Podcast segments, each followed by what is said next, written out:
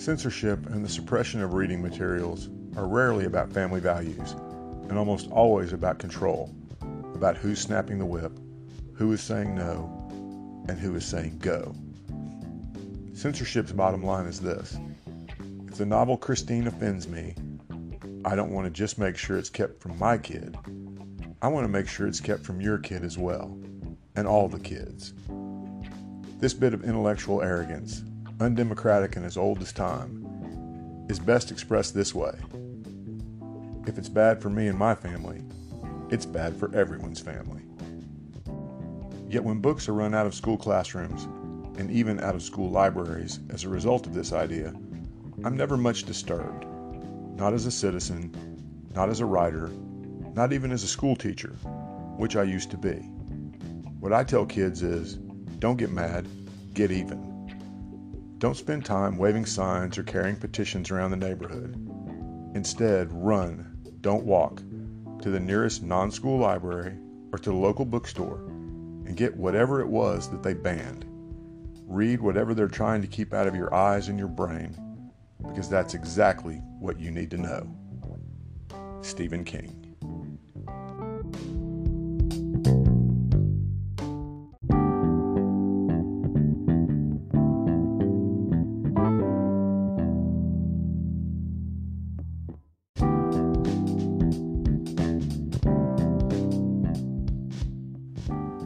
Welcome to Revisionist History, a podcast where we set the historical record straight, no matter who it might offend.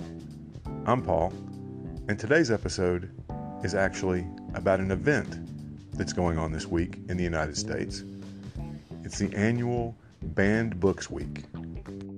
Now, you may not think that Banned Books Week has anything to do with history at all, revisionist or otherwise, but I ask you to stick with me because I'm going to show that I believe it does. But first, a little background for those of you who may not have ever even heard of Banned Books Week. Banned Books Week happens every year, usually during the last week of September, and it is simply a celebration of the freedom to read.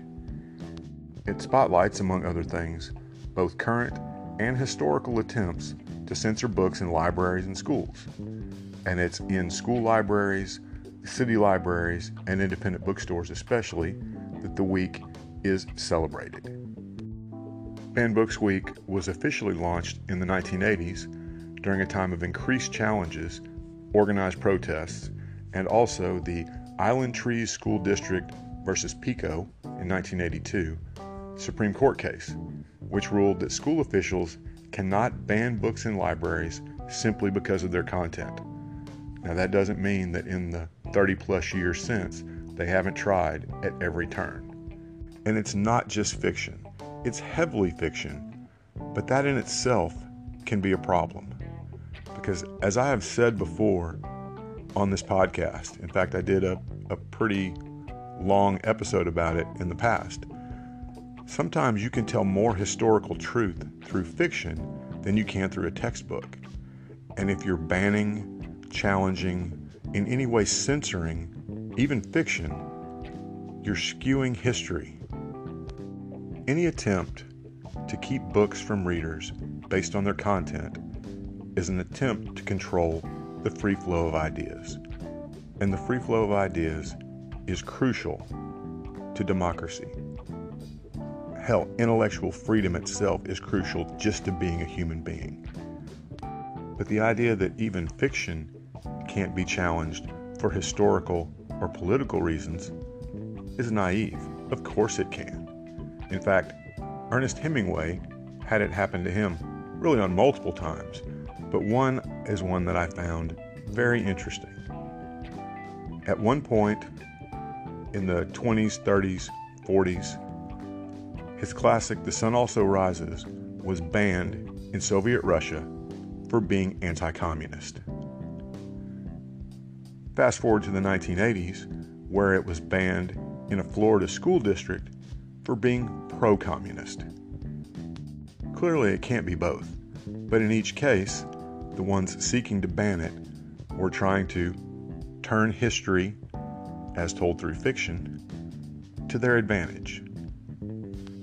Another case was the banning and most likely burning of the classic All Quiet on the Western Front by the Nazi regime in the 1930s and 40s because they believed it presented the German army in World War I in a negative light.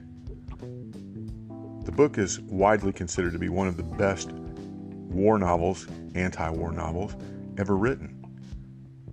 But the Nazis didn't like it, so they sought to squash it. In recent years, the majority of the challenges have come in schools with parents being upset about alternative lifestyles being presented in fiction. And again, I know that's not specifically historical, but those challenges happen all the time, sometimes successfully, a lot of times not successfully. But at the same time, even the Bible has been challenged. So it comes from both the left and the right politically. And that is where I believe the historical revisionism can start to take hold.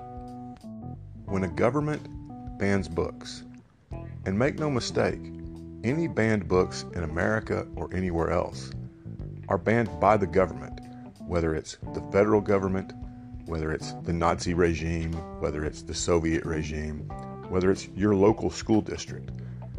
It's the government and not individuals who are actually pulling the books from the shelves. Once that's allowed to happen, that slippery slope happens as well. Because once you've had one book banned, it becomes a lot easier to ban another one and another one because the precedent is set. If it's the government that indeed bans the books, then it's also easy to see that when one particular political party is in power, they could begin banning books that show them in a negative light, show their opponents in a positive light, and could basically turn publishing into nothing more than propaganda, as we've seen in countries throughout the world over time.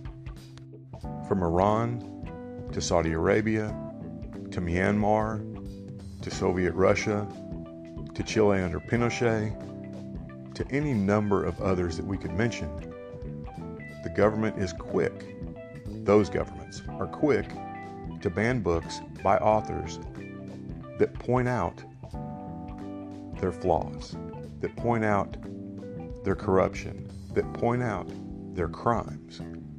And by stopping these truths from coming out, they are essentially revising history in real time. If that type of censorship is allowed, then history truly is only written by the victors.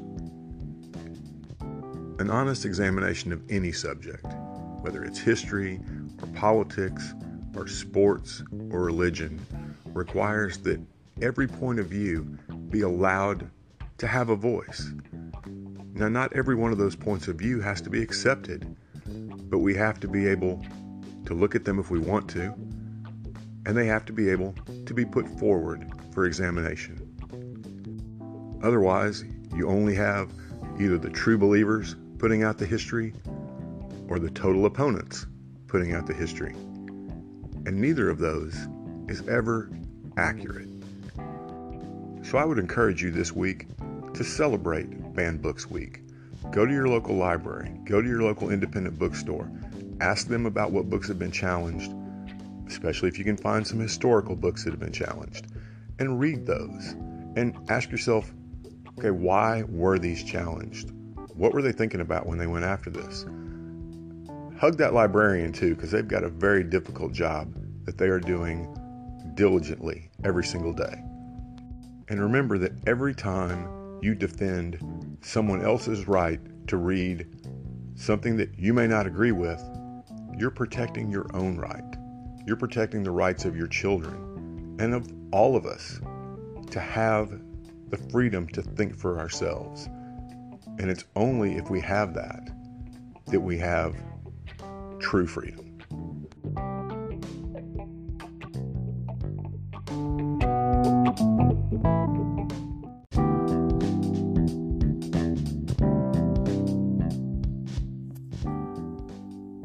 Thanks for listening to today's episode.